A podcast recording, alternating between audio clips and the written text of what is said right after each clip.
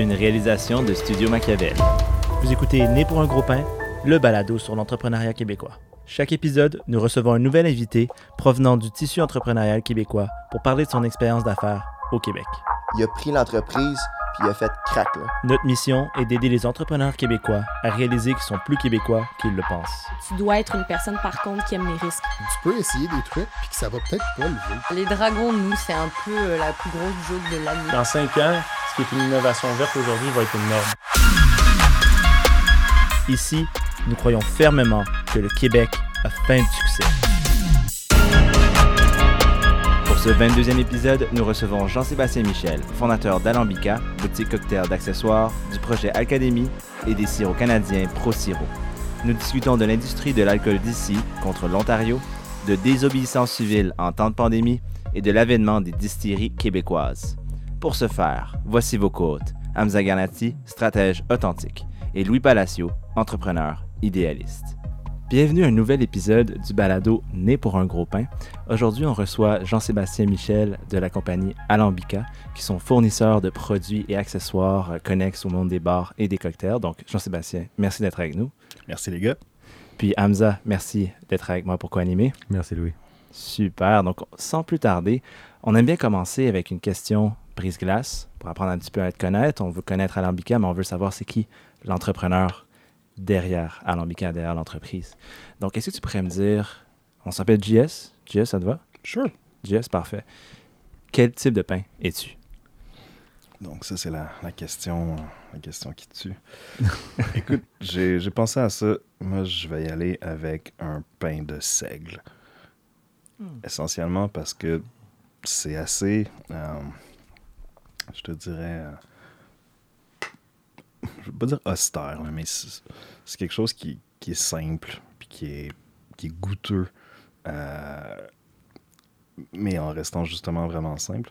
C'est la base de, de, des, des smoke aussi que tu peux avoir à Montréal qui, moi, me parle. Et surtout, plus important, c'est qu'au final, tu peux prendre ton, ton seigle, puis en faire un, un mash avec, c'est-à-dire de le transformer en bière quand tu mets des, des, euh, les bonnes enzymes, les bonnes levures, et euh, si tu le distilles, ça te fait un, un rye whisky. Donc, Hmm. euh, la tranche de pain de seigle peut avoir plusieurs vies, peut se réinventer. Bien Et, pensé. Il y a Montréal là-dedans, il y a tout ton, tout ton côté cocktail, expertise, tout ça. Et j'aime vraiment le pain de seigle. aussi. c'est c'est comme un peu le underdog de la, la tablette de pain à l'épicerie. là. Ouais. Mais moi, je suis toujours satisfait par ça. That's it. I love that. Ben, sans plus tarder, on voulait déjà commencer à savoir un petit peu, euh, c'est quoi Alambica, puis comment tu gagnes ton pain? Alambica, la manière la plus straightforward de le décrire par rapport à moi, c'est que c'est essentiellement un front pour toutes mes vices et hobbies. que, à un moment donné, j'ai réussi à financer en faisant une business avec.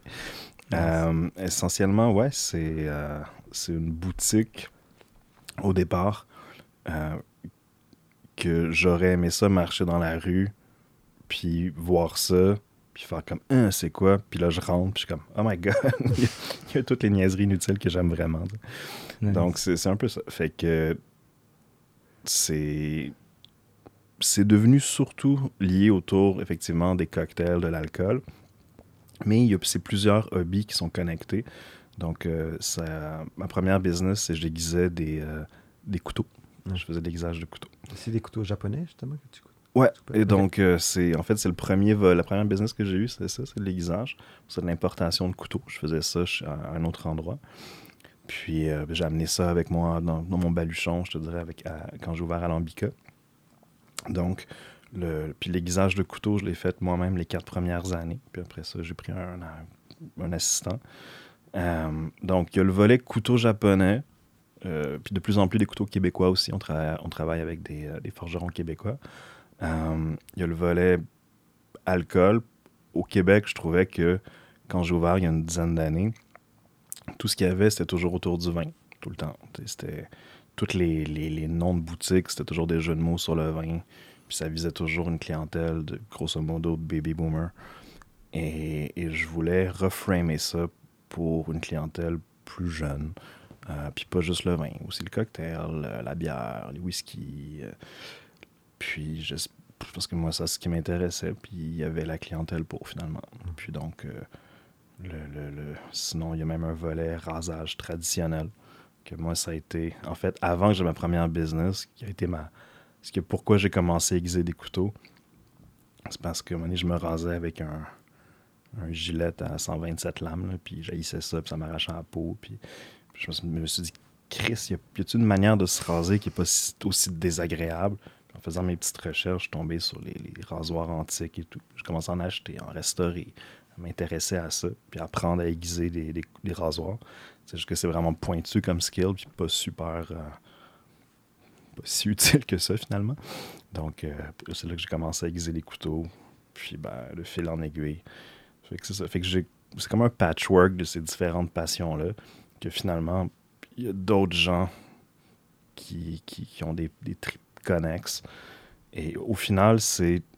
Ce qu'on vend, c'est la version, entre guillemets, améliorée ou plus. euh, plus esthétique, plus artisanale, plus finie, plus agréable de produits du quotidien que tu pourras avoir chez Canadian Tire. Fait que des verres, sure, tu peux avoir des verres du Dollarama, mais tu peux avoir des verres que, je veux dire, ils transmettent une émotion. C'est vraiment agréable les avoir. Des couteaux que tu peux pas t'empêcher de faire des recettes de Macédoine tellement que tu as envie de couper avec parce que c'est le fun. Euh, tu moi, je considère que les produits de rasage, c'est comme un, un bar, en fait.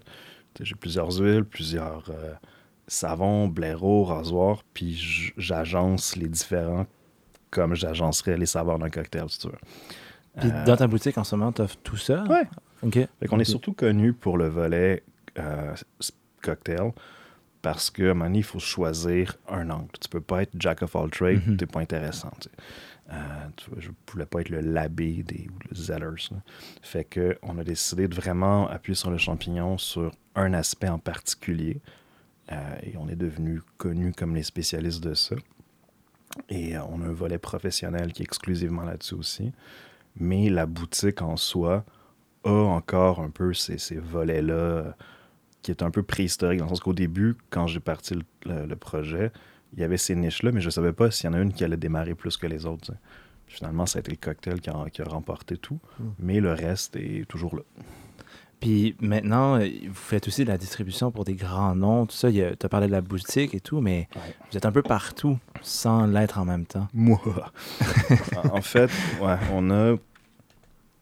En, fait, quand j'étais euh, employé d'un d'un autre commerce avant, il y a une quinzaine d'années, un peu l'ancêtre de, la boutique, ça m'avait vraiment marqué que les, propriétaires étaient. euh, il leur manquait des leviers, en fait, pour y arriver. Et ces leviers-là, c'était qu'ils n'avaient pas de contrôle vraiment sur les produits qu'ils vendaient. C'est-à-dire que euh, si jamais le, le- le- les fournisseurs plus le stock, puis des clients voulaient, ben ils sont faits. Si jamais le fournisseur décide de rentrer chez Costco puis casser les prix, ton modèle d'affaires est fini. Euh, si jamais un gros client veut des grosses quantités, ben c'est le fournisseur qui te bypass. Puis je, voyais à quel point ça faisait pas de sens pour moi comme modèle d'affaires. Donc dès que j'ai commencé à Lambica, en partant, on a aussi ouvert une compagnie de distribution. Donc, on, a approché les maisons au départ pour le cocktail. Il n'y avait rien qui se faisait au Canada. Il y avait une maison de bitter. Fait qu'on a approché des maisons américaines pour les distribuer. Je au début, c'était presque un bluff. J'étais tout seul dans ma chambre. là, puis mon entrepôt, c'était mon salon. Je, je remercie encore Manon à l'époque d'avoir supporté tout ça. Manon, qui- C'était ma conjointe à l'époque Ah, qui, m'a- beaucoup, aidé. Euh, puis qui a toléré que la chambre et le salon soient un entrepôt. Euh, mais euh, mais c'est ça, écoute, ça fait le volet distribution a commencé en même temps, mais sous un autre nom. Euh, L'idée étant que c'est deux logiques qui sont séparées et que quand tu... Moi, je sais que j'aimais pas acheter nécessairement à un, euh, à un, un compétiteur qui vend aussi des produits puis tu es pris pour y acheter parce que tu veux ces produits-là. Je trouvais que ça crée une sorte de dissonance cognitive de faire un chèque à ton compétiteur. Fait que j'ai vraiment créé une autre entité avec un nom neutre qui deal avec la compétition d'Alambica finalement en leur vendant les produits, mais qui le fait avec un chapeau neutre et avec des intentions aussi de, de, de distributeur de bien faire sa job. Fait le- la, distribution, se en fait, notre core, c'est vraiment devenu finalement la distribution. Donc, on va vendre à d'autres boutiques à travers le Canada euh, les produits euh, qu'on a trouvés, les, qu'on a été chercher à droite à gauche, euh, qui font l'identité d'Alambica finalement. Mais donc, on va les distribuer. On va vendre aussi aux bars et aux restaurants. Donc, on a des entrepôts situés en face d'une SAQ Restauration, près du marché Jean Talon. Euh, on va vendre en ligne aussi. On a la boutique, qui est un peu le flagship. Euh, on a ouvert l'Alcadémie, qui est un bar de recherche et développement, qui est derrière la boutique, que trois soirs par semaine, euh, les, bon, à, à part quand il y a des catastrophes mondiales, là, trois soirs par Ouais, semaine, une il est ouvert au grand public pour, pour venir tester et tout. Euh, mais sinon, c'est là qu'on développe des, des recettes cocktails pour justement des, des marques, pour des restaurants. On développe, on, on s'en sert aussi comme studio. Puis on l'a, depuis récemment, on a ouvert un autre volet de, de marketing communication qui s'appelle Alcove, euh, dont l'objectif est de, de supporter les distilleries, les, les- les marques d'alcool euh, avec nos connaissances, puis les- les- nos capacités en termes de, de, de- de- justement de visuel, de médias sociaux et tout. Ouais. Donc, euh, on travaille avec justement, beaucoup de plus en plus de distilleries québécoises. Fait en gros, on fait, on est devenu, euh, on est, on fait le, le cocktail de façon presque 360. La seule chose qu'on touche pas du tout, c'est l'alcool. Comme ça, ça nous permet de rester neutre puis de travailler avec les gens qui font l'alcool. Puis parlant de cocktails avec distilleries québécoises, ce qu'on a ici, c'est un, un projet justement en collaboration avec ces distilleries-là? Ouais, ça c'est un offshoot d'un grand projet qu'on a sorti cet été.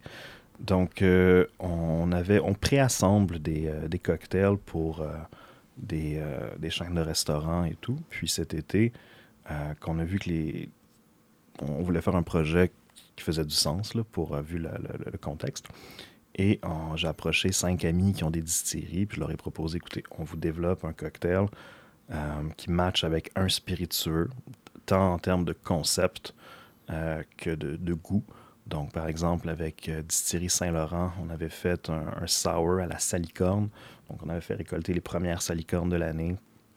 Et en gros, c'est un cocktail que tu fais juste mettre euh, euh, une once du, du Pro Siro, une once d'eau, puis deux onces de gin. Tu shakes, tu verses dans ta coupette, puis ça te fait une belle, un beau sour avec une mousse bien épaisse. C'est goûteux, c'est vachement bon. C'est stable à température pièce.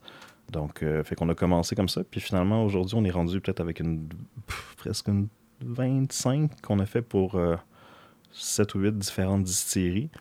Puis là, on a signé aussi avec euh, euh, LVMH pour faire des, euh, Wow. Wow, ok. des gros. euh, ouais. Fait qu'on va. Je, je, je sais pas à quel point, je j'ai pas le droit de scooper rien, là, mais vous devriez voir des, des, des beaux produits euh, de la gamme euh, Ouais. LVMH qui vont avoir leur, euh, leur, euh, leur cocktail assorti euh, au courant de l'été. LVMH, qui est une grande compagnie qui, qui euh, englobe C'est plusieurs Louis, c'est brands. Louis Vuitton, euh, moi. euh, Tennessee. moi, moi, Tennessee, Donc, ils ont beaucoup de brands de, de, de vodka premium, de whisky, de scotch whisky, Ouais. euh, de une super bonne tequila. Donc, euh, on en a fait un à la tequila Volcan, donc c'est c'est les moins connus. Euh, mais ils ont, des, euh, ils ont des beaux brands, des cognacs, euh, plein de choses. Voilà, je vais, je vais laisser à la compagnie là, la chance de faire les releases quand elle sera prête. Mais euh, c'est des super beaux euh, partenariats qui sont pan-canadiens. Donc, pour nous, ça a toujours été important. L'Ambica, c'est toujours défini comme une compagnie profondément montréalaise et aussi pan-canadienne. Parce que autant que on fait à fond le marché québécois que de se priver des, du marché des autres provinces ou de ne pas les planifier, c'est se limiter beaucoup, je trouve. Ouais, mais c'est quand même intéressant, tu sais. Euh, vraiment, Alambica prend un in- incroyable job avec toutes les collaborations que vous avez fait antérieurement. Et, ben, putain, je, je vous envoie le, le- de collaborations qu'on vous trouvez dans le National Geographic, sur Eater Montreal, tu sais, des ressources assez, prestigieuses. Puis on voit votre nom, vous avez une grande réputation.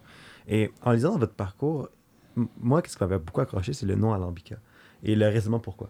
Et c'était tout simplement, ah ben, le, dans le A, c'est un parmi des premiers dans la liste de répertoire de la SAQ. donc, j'ai mal Alambica. Euh, Et t'as vraiment un excellent sens. T'as as, plusieurs idées, mais t'as un, ex- t'as un excellent sens du détail. Et parle-moi un peu du niveau management. Comment tu es capable de gérer tous ces différents projets et à rayonner sur tous ces différents projets? Mon truc, c'est la schizophrénie. Non, c'est pas vrai. Le- Désolé pour tous les amis schizophrènes. Je voulais pas. Euh, écoute, tu sais, on a tous le cerveau fait différemment. Puis, j'ai réalisé avec le temps que je suis quelqu'un qui aime beaucoup, beaucoup le, big picture et qui, a besoin de ce genre de, de, défis qui se renouvellent et tout.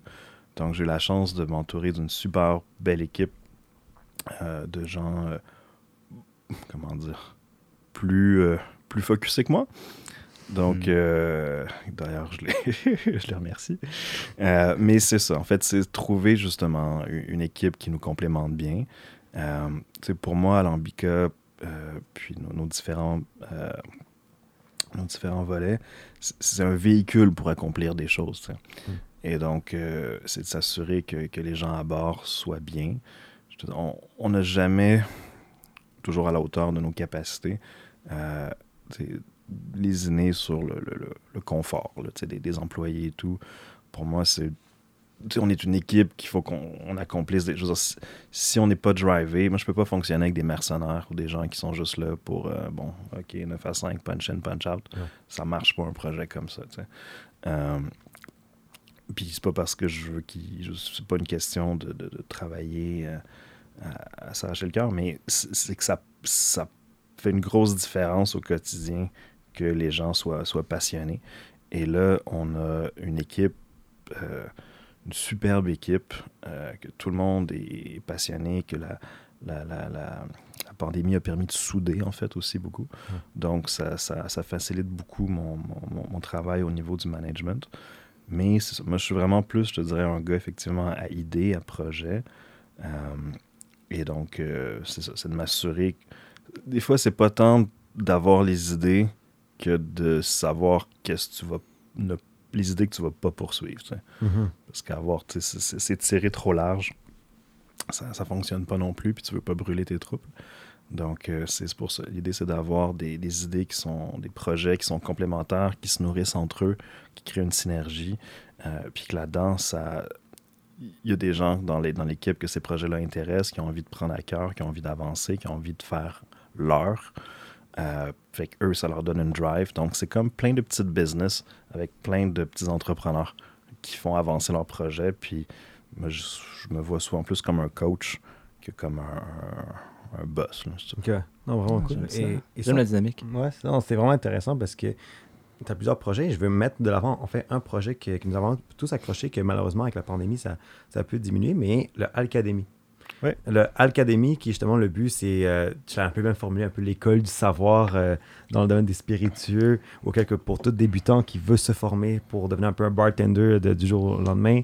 On va suivre quelques formations, trois séances que tu as dit, c'était par semaine? Bah écoute, on, c'est vrai que tout ça a été un peu euh, remis en question, mais l'académie, en fait, c'est assez large. là. C'est un, je m'étais beaucoup inspiré du centre phi, Hum, que je trouve fascinant. cool. Et, et j'aime l'aspect euh, multidisciplinaire d'un lieu. Donc, euh, le centre phi qui va avoir une superbe salle de, de spectacle high-tech. Euh, ils ont une cuisine escamotable, euh, que la, sa salle a l'air d'un, hall, puis en cinq minutes, c'est une super cuisine euh, avec le volet justement des, des, des œuvres visuelles, euh, du, de la réalité virtuelle, la technologie et tout. Donc, j'aimais l'idée d'un espèce de centre phi avec pas de budget.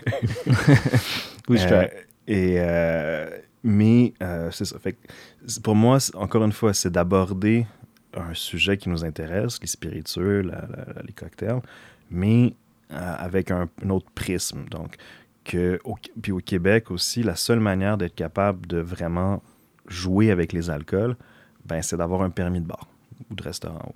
Donc, c'était de trouver une manière de fonctionner. Donc, l'idée de l'Alcadémie, euh, c'est ça, ça ça- il y a un vrai permis de bar et tout, ce qui nous permet de faire, qui nous permettait de faire deux jours des cours. J'ai pas voulu le faire en virtuel parce que c'est vraiment pff, déjà c'est pas comme si on manquait de projet, là, mais euh, je voulais aussi laisser la chance à, à d'autres dont c'est plus leur core business de le faire pendant la pandémie. Euh, mais pour moi, l'aspect transmission de savoir en personne, d'échange, c'est comme la partie le fun que sinon ça, vide, le, ça vide de son sens. De, je préférais juste ne pas le faire. Donc, oui, il y a ce volet-là court. Avant la pandémie, on avait une prof de, de cocktail, une spécialiste de rhum, euh, bière de micro, euh, whisky, gin, vin nature. Donc, euh, puis après ça, les, cours avançaient au fur et à mesure que les, il y avait des cohortes qui avaient eu les cours d'introduction. Ben, on faisait des cours de plus en plus avancés.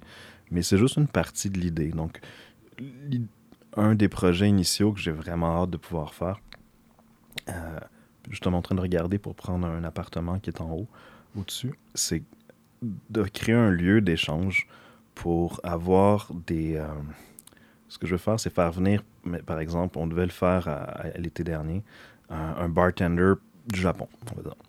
Donc, on avait été au Japon, on a rencontré des gens, faire venir le bartender du Japon pendant trois semaines. Et on avait organisé avec l'ambassade du Japon pour. Euh, euh, c'est la ville de Nagasaki puis Montréal sont jumelés à l'international, c'est des, villes jumelles. Donc, d'avoir un jardin japonais de semences qui viennent à Nagasaki, faire pousser ici. On avait, une amie partenaire qui fait pousser justement des, agrumes asiatiques, orientaux. Donc, elle aurait rajouté ce, volet-là pour les, surtout pour les herbes qui, voyagent mal et tout, que ça fait du sens que ça soit, ça soit poussé ici. Euh, donc, ce bartender-là serait arrivé et avec ses connaissances, euh, puis des alcools japonais, mais euh, des, en fait, des ingrédients japonais, mais des alcools d'ici, aurait pu travailler puis on, l'aurait jumelé avec euh, un bartender d'ici, fait des, des, formations, des masterclass où est-ce qu'il peut montrer des techniques qu'ils font là-bas et organiser ensuite un, avec un short bus, là, une cueillette de ce qu'on aurait fait pousser d'ingrédients japonais, euh, d'agrumes asiatiques, puis d'encourager une, une, un, échange de culture comme ça, et donc à chaque année ou deux fois par année, pour aider la scène montréalaise en fait à se renouveler en termes de savoir, pas qu'on soit. Je voudrais pas qu'on devienne euh, intellectuellement consanguin en termes de cocktails. Donc, il y en a quelques-uns qui vont beaucoup plus à l'étranger, d'autres moins. je trouve que d'avoir ce, ce, refresh-là, puis à terme, j'aurais aimé ça peut-être trouver même un, si on est capable de, de, débloquer des budgets ou pour faire des échanges pour aussi envoyer. Ça, ce serait le best, un bartender québécois en même eh temps dans, dans, le bar au Japon où est-ce que la personne est puis faire, euh, faire des échanges culturels comme ça. C'est un peu calqué sur l'idée des échanges étudiants. Oui, exact, c'est mais avec sans doute moins d'alcool que dans les échanges étudiants. fait que c'est ça. Puis on fait le trois soirs semaine, c'est un bar que les gens peuvent rentrer comme c'est un bar normal. Mhm. Mais à 11 h ou quand la bartender est tannée, euh, on, sac tout le monde dehors, puis on met une liste d'endroits qu'on suggère aller ou, encore mieux, rentrer chez vous vous coucher. euh, fait que c'est ça. Oui, mais c'est intéressant. Et justement, dans l'Académie, il y a aussi cette, ce, penchant où il y a une entrée clandestine auquel il faut que tu rentres. Et if I'm wrong, là, parce que mes sources sont mauvaises. Non, mais il y en a une, effectivement, de la boutique à. mais sinon, il y en a une très classique aussi par la rue. Okay, c'est un petit clin d'œil, celle dans la boutique. OK, mais parfait. Ben, parle du petit clin d'œil parce que là, je vais entrer dans la, dans la section de l'argent du beurre.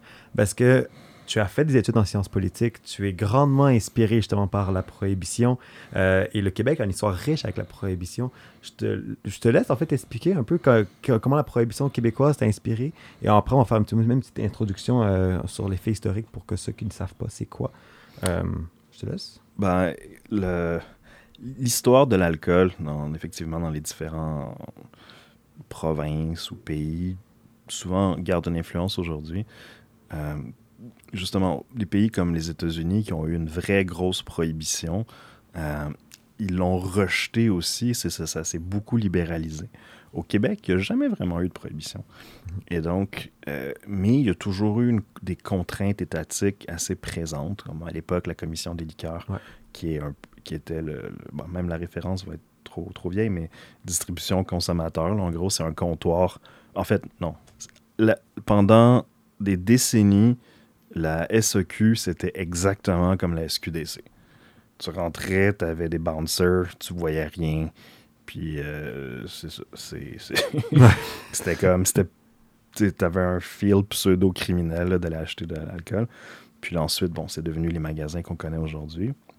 Mais les spiritueux sont encore beaucoup, à beaucoup de niveaux, euh, considéré comme l'alcool méchant. Puis c'est, ça a été tellement ça dans, pendant la pandémie.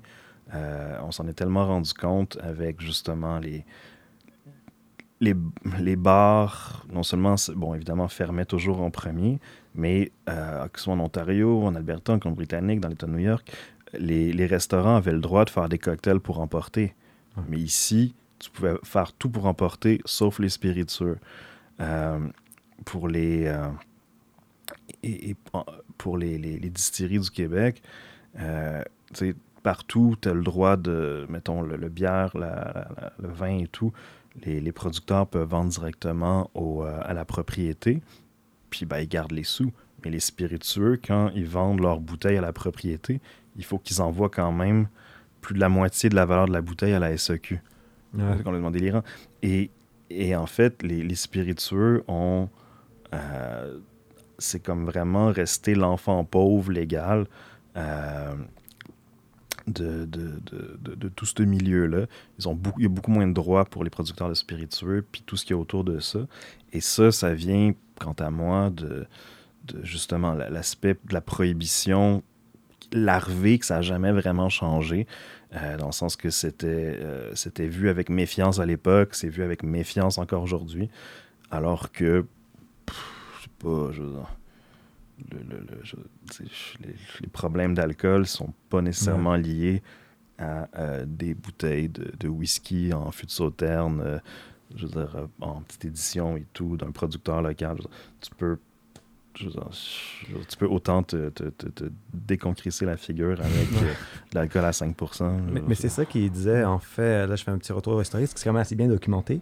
Euh, avant 1918, il y a eu justement un mouvement pour la prohibition de l'alcool euh, parce que justement, il y a eu plusieurs personnes qui disaient euh, que ça, ça incitait les personnes, à, à des hommes à battre leurs femmes, à ruiner aussi de l'argent de la famille. Donc il y a un Être mouvement moins productif. Exactement, ouais, c'est assez très bien documenté. Et après, à la fin de la Première Guerre mondiale, quand il y a eu le retour justement de tous les Français de la guerre, les Français québécois, à, euh, revenir au Québec, mais là, il y a eu le vote populaire pour revenir à ce que l'alcool et spiritueux soit approuvé. Et ça a été, je pense, le 18 avril euh, 1919, si je- ah, non, 19 avril 1918, qu'il y a eu un référendum, que ça a été voté positif. Et c'est là où justement il y a eu une montée populaire du Québec, parce que euh, en Ontario, aux États-Unis, il y avait un- une grande prohibition à cause qu'il y avait une culture protestante, justement. Ju- Juste pour pas. Ça peut-être porte à confusion quand tu dis positif. Les, les gens ont voté En contre la prohibition, Ouais, ouais, en faveur ouais. de garder l'alcool. juste pour qu'on soit clair. Merci Louis d'avoir fait sans toi, je sais pas ce que je ferais, mais, mais oui, c'est ça, juste pour co- reconfirmer ça. Et ce qui était fou, justement, c'est dans il y a eu un peu les, années- les, les 10 années glorieuses où il y a énormément de, de, de, de célébrités aux États-Unis qui allaient justement fêter à Montréal parce que la- Montréal, euh, oui, c'est une ville de party, mais ça a toujours été une ville de party depuis quand même assez longtemps. Et qu'est-ce qui est venu après aussi, c'est qu'il y a eu beaucoup de contrebande. Le, le Al Capone, que je pense que vous allez tous regarder dans les familles. Mais le Québec fait une partie intégrale de l'histoire justement de la prohibition américaine. Et justement, je te laisse un peu en plus en parler. Euh, comment ça t'a inspiré, toute cette histoire-là? Bah écoute, j'ai toujours été intéressé par euh, effectivement les prohibitions, l'histoire de l'alcool.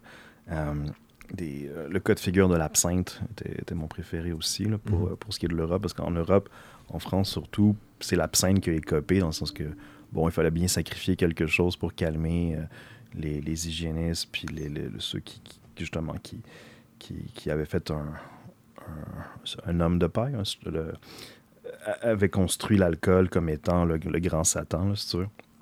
Donc, c'est c'est l'absinthe qui est copé. Ici, c'est ça, n'a pas passé. Et effectivement, ça a permis la création de, de, de- fortunes assez intéressantes dans le milieu de, des spiritueux au Québec qui n'ont rien fait d'illégal. C'est juste que ceux qui achetaient l'alcool, ben, ils traversaient, ils traversaient les lignes. Euh, mais c'est un... Mon point de vue personnel, en fait, c'est que je m'intéressais énormément à ça, mais je voulais pas simplement euh, garder ça dans un contexte euh, scolaire ou de recherche et tout. Je, je préférais, en guillemets, continuer à. Ça va être ça n'est prétentieux, là, mais à écrire l'histoire. là. Donc, euh, continuer à avancer avec des projets et tout, là, pas juste ressasser euh, ce qui se faisait. Mais c'est vrai que c'est super important de, euh, de s'informer de tout ça parce que ça en dit beaucoup, en fait, sur comment la, la, la société préconçoit ou conçoit ces psychotropes, euh, c'est les alcools ou les drogues récréatives. Donc, c'est comme tantôt tu mentionnais le protestantisme. Oui, c'est aussi souvent lié à un background, de, je dirais, un trousseau de valeurs euh, qui arrive par la religion, qui arrive par la culture, qui arrive par euh, les différentes influences qui vont faire comment les différentes sociétés vont dealer avec leurs intoxicants favoris. parce que toutes les sociétés, grosso modo, en ont. Et, c'est essentiellement parce que c'est la chrétienté qui a dominé que euh, c'est la- la- l'alcool qui, est- quand même toléré partout. Parce que sinon, bah, si, si ça avait été l'Empire ottoman qui s'était répandu, ben, on fumerait sans doute du shit, puis on n'aurait pas le droit de boire d'alcool. hein. Donc, euh, c'est les aléas de l'histoire qui font que on a des cultures de l'alcool plus que de d'autres euh, d'autres intoxicants récréatifs. Ouais, c'est super intéressant. Puis aussi, je fais un lien parce qu'on parle de comment le Québec est différent d'autres endroits.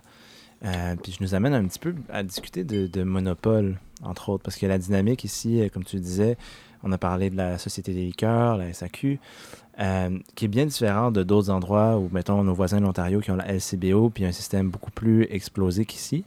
Est-ce que ça, ça affecte la façon que tu fais des affaires, que Alambica roule les affaires, d'avoir un système assez rigide où il y a un fournisseur pour l'alcool? Oui, Au ça, Québec, ça- ça a quand même beaucoup affecté dans la mesure où c'est la SEQ qui deal les cartes initiales, dans le sens que c'est la SEQ qui impose le, le, le- le- le terrain de jeu, essentiellement.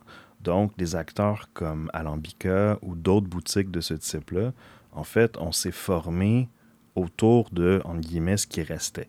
Euh, dans un univers beaucoup plus, euh, on va dire, euh, libéral, par exemple comme en Europe, où ben, des, des Alambica seraient cavistes, en fait, puis vendraient aussi quelques bébelles autour. Et ça a permis, par la bande, la, nécessité est mère de tous les vices, euh, ça a permis par la bande le fait qu'une société d'État, que le gouvernement s'arroge la vente de tous les alcools, que pour des gens qui s'intéressaient à ça, ben, ce qui reste, c'est l'accessorisation. Fait que ça a permis, au final, de faire de l'accessoriste d'alcool un, un métier en soi, puis une, une qualification en soi, alors que dans plein d'autres pays, ça ne l'est pas. Parce que personne ne va juste vendre des bébés, ils vont vendre l'alcool avec, c'est bien plus intéressant. Donc, cette contrainte-là a eu un effet, quant à moi, positif pour, je te dirais, la structuration de la spécialité que je fais. Euh, mais aussi parce que moi, j'ai décidé que je le voyais positivement. En fait, là, je pourrais comme sacrer, puis pourquoi j'ai pas le droit de vendre de whisky? Mais ça, je me dis que ça me force à mieux faire le reste.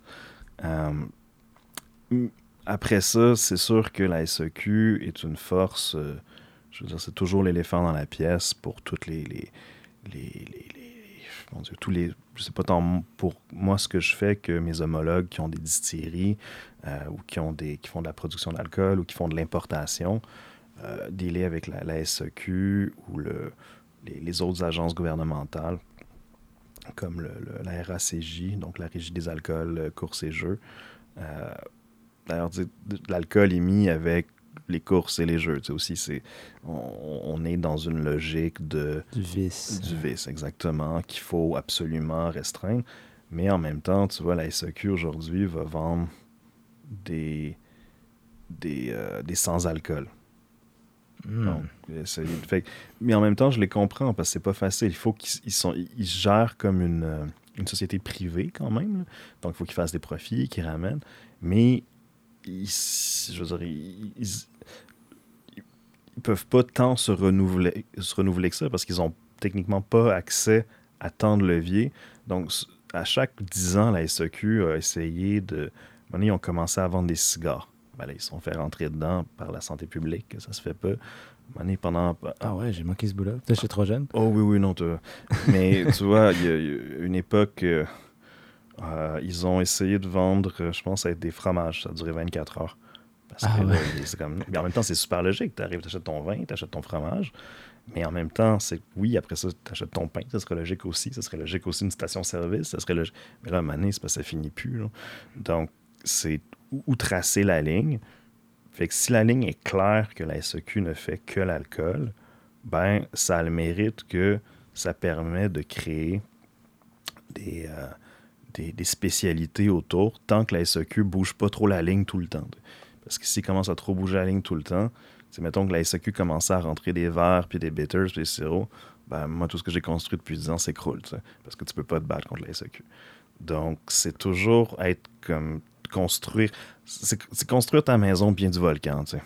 Ça te garde au chaud, mais à un moment donné, tu sais pas. Tu sais pas. C'est ça. Donc, euh, mais tu sais, c'est plein de gens super brillants puis intéressants qui travaillent à la SAQ aussi. C'est un, un- une force, c'est- la plus grande force d'achat, je pense. euh, euh, une des plus grandes forces d'achat. C'est un savoir centralisé.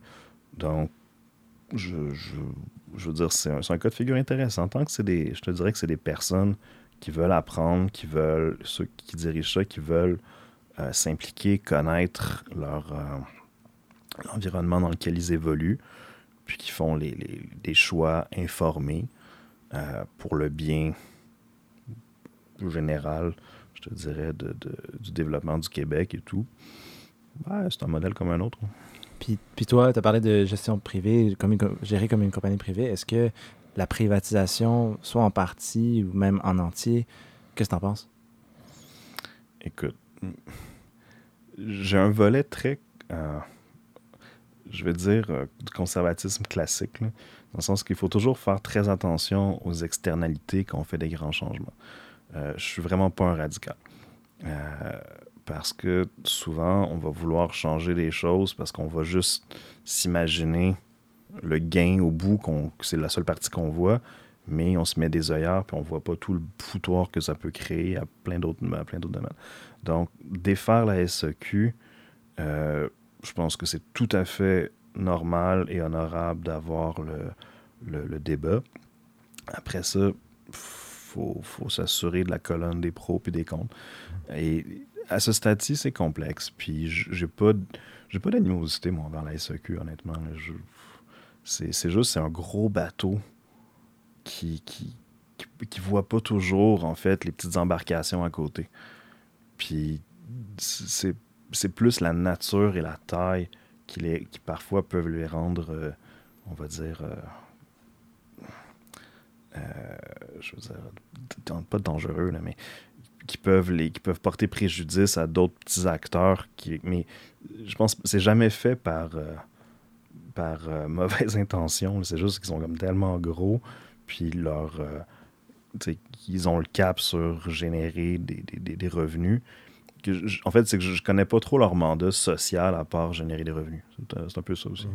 Donc, euh, mais écoute, c'est un véhicule puissant, puis potentiellement intéressant. Après ça, c'est que la société puis que l'État en fasse le mieux avec.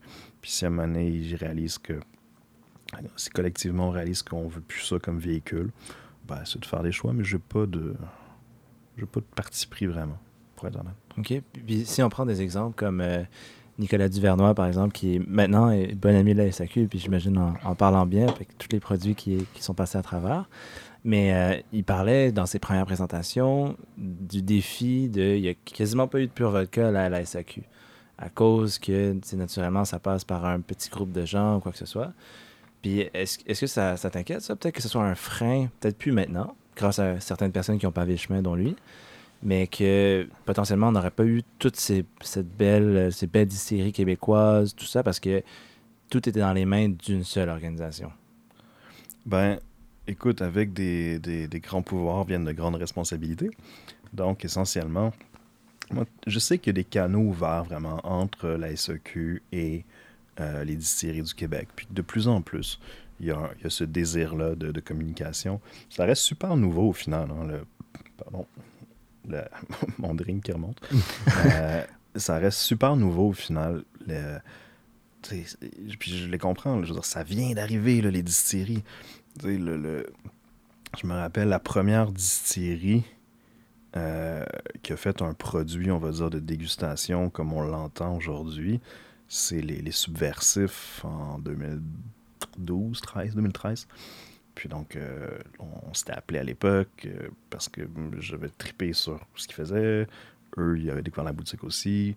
Puis, tu sais, on, démarre avec ça. Après ça, il y a eu une espèce de petit lot avec les Circa 1769 qui, sont, qui, ont, qui ont émergé.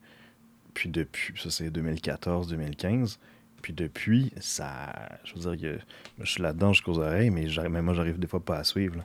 Donc, c'est vraiment chouette de voir toute cette, euh, cette vie-là.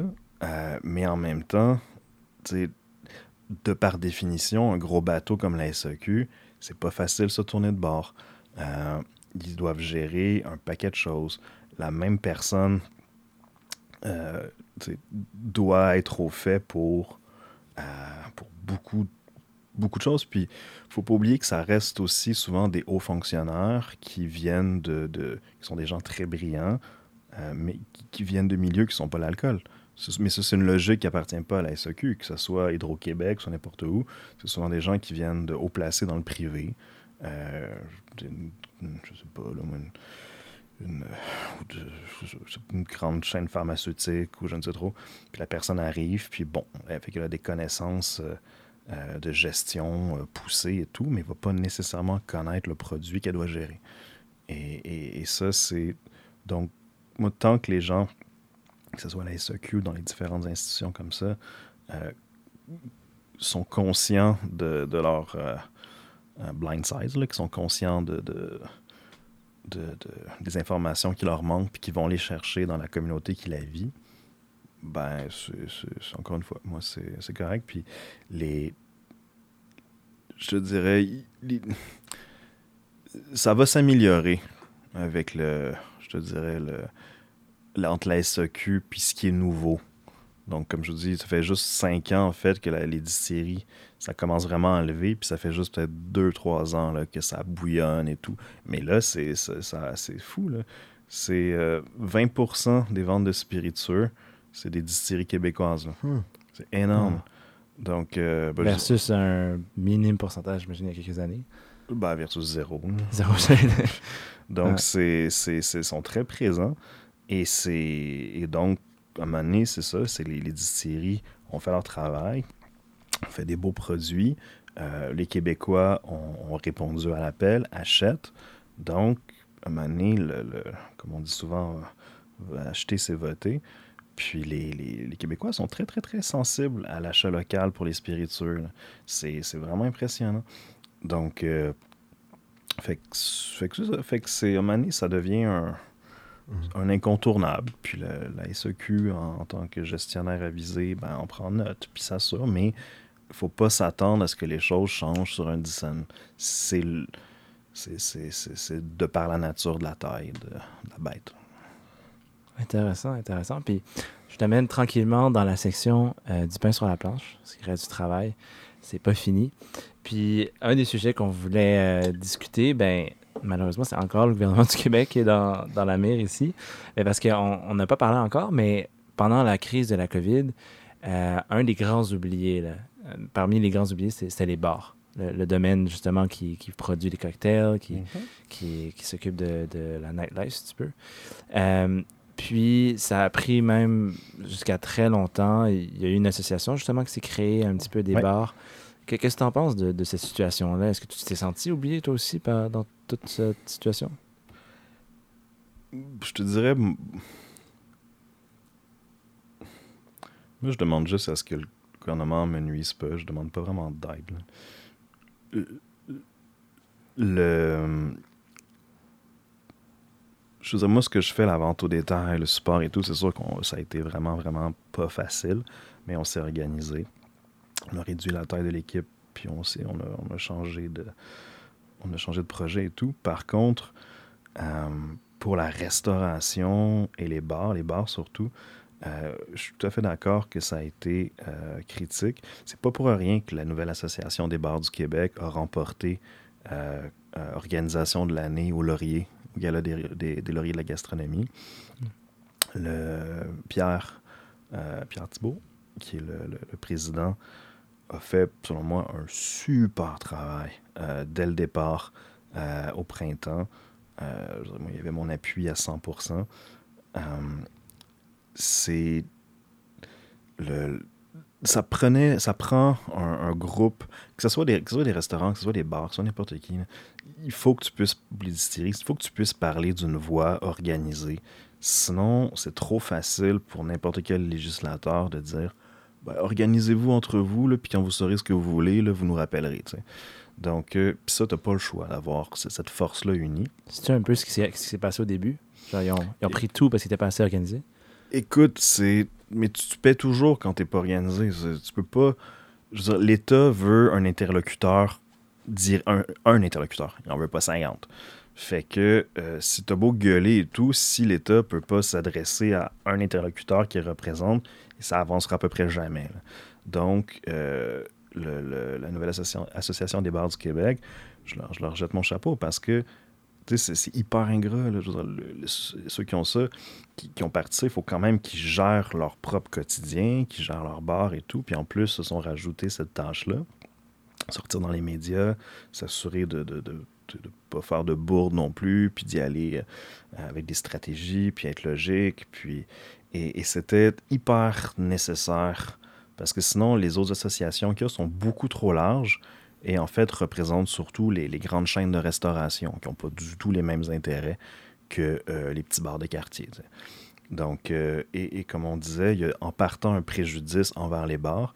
Donc, le gouvernement, en, début de pandémie, quand on lisait les, euh, publications qu'il faisait, c'est comme si M. Legault, puis le- le- le- les décideurs, leur vision d'un bar, c'est une petite salle enfumée avec des machines à sous puis trois moteurs qui dealent de la coke au fond. sais, C'était comme Ouais. essentiellement ça. C'est, vous voyez des trucs débiles comme si tu un permis de bar, tu peux pas, par exemple, euh, je il peut pas y avoir de, de mineurs. Ça change un peu pour les terrasses maintenant, mais sous aucune considération. Mais ça, ça voulait dire, il y a des endroits, sais, il y a plein de bars maintenant, en fait, c'est comme des restaurants ou c'est des, des endroits euh, très, très conviviales euh, qui ferment relativement tôt.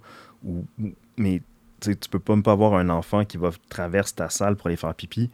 Euh, c'est déjà arrivé à un ami, un ami qui a un, un- magnifique grand bar. que, ça, c'est juste un jeu de permis. Ça aurait pu être un restaurant exactement avec le même concept et tout. Mais c'est ça, il y avait juste euh, la dame qui voulait aller faire euh, pipi à, à son enfant pendant qu'elle attendait l'autobus. Il y a eu une descente, puis grosse amende, puis tout ce que tu veux. Oh my god. Donc, il y a des trucs, pour moi, c'est complètement arriéré. Puis surtout que dans d'autres provinces, c'est pas comme ça. Ou c'est... ici, on a vraiment tendance à s'auto-polluer de bananiser avec ça. Parce que. Mais ça va aussi, je pense, euh, tu sais, le même principe que pour la SQDC. Le- ici, ils ont passé le, le- le- le minimum d'âge à 21 ans au lieu de 18. On est la seule province qui n'a pas le droit de faire pousser des plants de cannabis. Euh, il y, a- il y a vraiment un, un- un paternalisme d'État euh, autour Ouais. de, de ces vices-là qui sont... Pour moi, il y a un aspect un peu gé- générationnel aussi, là, euh, que c'est les, je te dirais, les, les plaisirs d'une génération un peu plus jeune que eux comprennent pas. là. Est-ce que tu fais des liens? Oh, excuse. Ah, oh non, mais, mais- non, vas-y, pose la question, parce que je vais Mais- me poser ma question. Ben, j'a- j'allais dire, est-ce que tu fais des liens un petit peu avec la prohibition, cette mentalité-là qui est encore là, tu sais? Malgré qu'on était plus lousse à cette époque-là, on était quand même. T'es arrivé avec la Société des liqueurs, tout Ben, ça, assez rapidement, je- la commission je, plutôt. je te dirais le. Oui, dans le sens que c'est euh, des résultats dans les deux cas d'une mentalité assez conservatrice, qui a évolué beaucoup. Mais, euh, c'est- c'est- mais la prohibition n'est pas une cause, c'est vraiment juste un effet d'un- état d'esprit qui est encore présent. Donc, euh, après ça, de creuser dans les, sources vraiment collectives de, ce conservatisme-là, j'ai pas les réponses. Euh, puis chaque, chaque pays a, ses variantes de ça. tu sais. On se plaindra pas non plus. je veux dire, aux États-Unis, je- je préfère mille fois qu'il y ait un conservatisme sur euh, l'alcool et le cannabis que sur l'avortement ou euh, des choses comme ça. Ouais. Donc, euh, bah, qu'on se compare, on se console. Mais reste que c'est un des, des- des préjudices, des préjugés, des préjudices envers une catégorie qui sont pas du tout euh, nécessaire, surtout quand on voit qui sont les distillateurs, quand on voit euh, l'industrie du bar, surtout avec, euh, je, je parler de ce que je connais parce qu'avant ça, j'étais moins présent, mais surtout depuis que le cocktail artisanal euh, est, arrivé, euh, les gars, les filles, c'est des. Déjà, c'est un milieu très égalitaire en termes de, de, genre. Il y a autant de. Je te dirais, s'il fallait que je nomme des, des, des top bartenders, j'aurais sans doute plus de femmes que d'hommes à, Montréal. Donc, c'est très progressiste à ce niveau-là. Ce sont des beaucoup des, plus des geeks passionnés que des, des, des, des, des, des, des- des criminels. euh, je c'est vraiment Ouais, crime, euh, quand t'es barman, t'es un peu aussi un scientifique. Non, mais, mais complètement. mais tu sais, c'est- moi je dis souvent, c'est une forme de gastronomie. C'est de la gastronomie liquide. Ouais. Dans le sens que le cocktail, euh, si tu as une idée d'un accord de saveur, la manière la plus straightforward de le tester, c'est dans un cocktail. C'est en mélangeant des liquides. C'est au lieu de faire un, un test avec un bœuf stroganoff qui va te prendre euh, 7 heures, là, puis t'invite des confits, finalement c'est dégueulasse. Un cocktail, tu vas faire, ah, j'essaye ça avec ça, ça marche, c'est bon, ou c'est pas bon, t'ajustes, ou s'il arrive vraiment pas, personne, personne va savoir que exactement. Euh, Au bureau, je pense que j'ai une plante qui est comme à moitié nourrie par des cocktails ratés. mais euh, mais c'est ça, donc c'est c'est très très euh, c'est très créatif. Puis justement, c'est quelque chose qui est encouragé aussi cette créativité là par les, les, les, les distilleries, mais aussi les marques d'alcool, les majors avant, avec toutes les compétitions. Euh, c'est des, euh, des gens qui sont invités souvent à l'international par les, les groupes au Campari ou des. Justement, ils gagnent des compétitions, ça les fait voyager, ils arrivent avec des connaissances. Fait, c'est- fait que c'est complètement l'inverse d'une espèce de, de salle sombre et miteuse avec des. Non, c'est des gens qui sont ouverts sur le monde, c'est des, c'est des gens qui veulent faire rayonner en même temps une, une culture québécoise. Puis, tu sais, pour moi, le- le- le- la scène de la restauration montréalaise pourrait quasiment être à l'UNESCO, tu sais, tellement que on va dans les autres villes, puis c'est chouette, j'aime ça aller à Chicago, aller euh, un peu partout. Mais quand j'y repense, comme, qu'est-ce qu'on est bien chez nous aussi? Je veux dire, on a comme zéro rien à envier sur la scène de la restauration. Et le bar, c'est un peu le corollaire de ça, qu'avec un- une scène de bar vivante, forte, une super scène de la restauration, euh, c'est bon. pour moi, ça fait genre 30% de la job de pourquoi Montréal est une super ville. Puis je dis 30%, c'est- je l'obale vraiment parce que c'est pas mal plus que ça pour moi. Mais fait, fait qu'au contraire, on a comme un, une espèce de joyau qu'on peut euh, pourrait en- encourager, aider, surtout que les bars sont le, traducteur entre le distillateur et le public. C'est pas pour rien que les grosses compagnies d'alcool injectent beaucoup d'argent à séduire les bartenders et tout. C'est eux qui mettent en valeur le produit, c'est eux qui vont euh, le faire découvrir à des clients dans des contextes, dans des, dans des cocktails, dans des environnements qui donnent envie après ça d'aller s'acheter la bouteille. Donc, il y a vraiment une, synergie entre le bar à cocktail et les distilleries. Puis plus il va y avoir des distilleries, plus ça prend des bartenders allumés. Et, et c'est sûr que si l'État voit ce, au lieu que ce soit des lieux de, de- de découverte puis d'échange, mais comme des lieux de perdition, ben, il manque le bateau, là, puis ça Ouais. aide personne. Ouais, et je voulais te poser une, une- une autre question. Tu as parlé justement de l'impact générationnel. Et là, justement, avec la pandémie, c'est les bars en ont extrêmement souffert, mais aussi juste la culture, souvent la, la- la nouvelle génération. Tu sais, maintenant, c'est on prend un White Claw, on va dans un parc. on prend la Four Loko. Et, et, et, et pour ceux justement qui, qui ont ce côté un peu plus vintage, à apprécier un bon vieux whisky, etc., est-ce que tu penses que c'est un danger, justement, pour les bars après la pandémie où la popularité d'avoir une expérience immersive avec un cocktail et connaît une baisse de popularité pour un petit drink facile que tu trouves dans un petit couche-tard? Écoute, il y a une semaine, je t'aurais dit, ah, il n'y en a pas de danger. Mais quand je me promenais le vendredi de la réouverture et tout, t'avais pas tant de monde que ça sur les terrasses au final. Je m'attendais à des line-up, je m'attendais à... C'était assez facile d'aller sur une terrasse, là. Mais les parcs étaient effectivement remplis de white. là. Donc, c'est. En même temps, je pense qu'il y a aussi l'aspect contextuel où est-ce que les gens voulaient fêter en groupe, Puis ça, tu peux pas faire ça sur une terrasse. Il y a juste la mairesse qui s'est. Mais, euh, fait de célébrer ça en groupe, effectivement, le parc était le seul endroit où ce que les gens pouvaient. Fait que- et, et au final, c'est peut-être pas plus mal parce que autant les, les, les, les établissements avaient hâte de revoir la clientèle. Je veux dire, si c'était fait rincer euh, aller-retour la première semaine avec des gens impatients de, de- de- d'être servis, de vouloir s'asseoir et tout. Parce a ça aussi, peut-être aussi que les gens se sont dit, bon là, ça va tellement être bondé les terrasses qu'on va aller dans les parcs. Mais là, tout le monde s'est dit ça. Euh, fait que je pense qu'il y a des, des- des facteurs euh, multiples qui peuvent expliquer aussi pourquoi le, le- le- les parcs et, et le White Claw sont... euh, Mais le White Claw, c'est un phénomène de société. là. Ouais, fou. la- la- cette année, mais tu vois, il- après ça, c'est. Je veux dire, c'est encore une fois, c'est c'est aux producteurs d'ici de faire des choses intéressantes, euh, puis à la clientèle locale de s'y intéresser. Mais euh, je pense qu'il y a 24 nouveaux prêts à boire, dont beaucoup sont des seltzers. Euh, justement, là, on, on en a ramassé de nos amis de chez Hochelag euh, pour le bureau récemment, puis de, de Blue Pearl. Nice.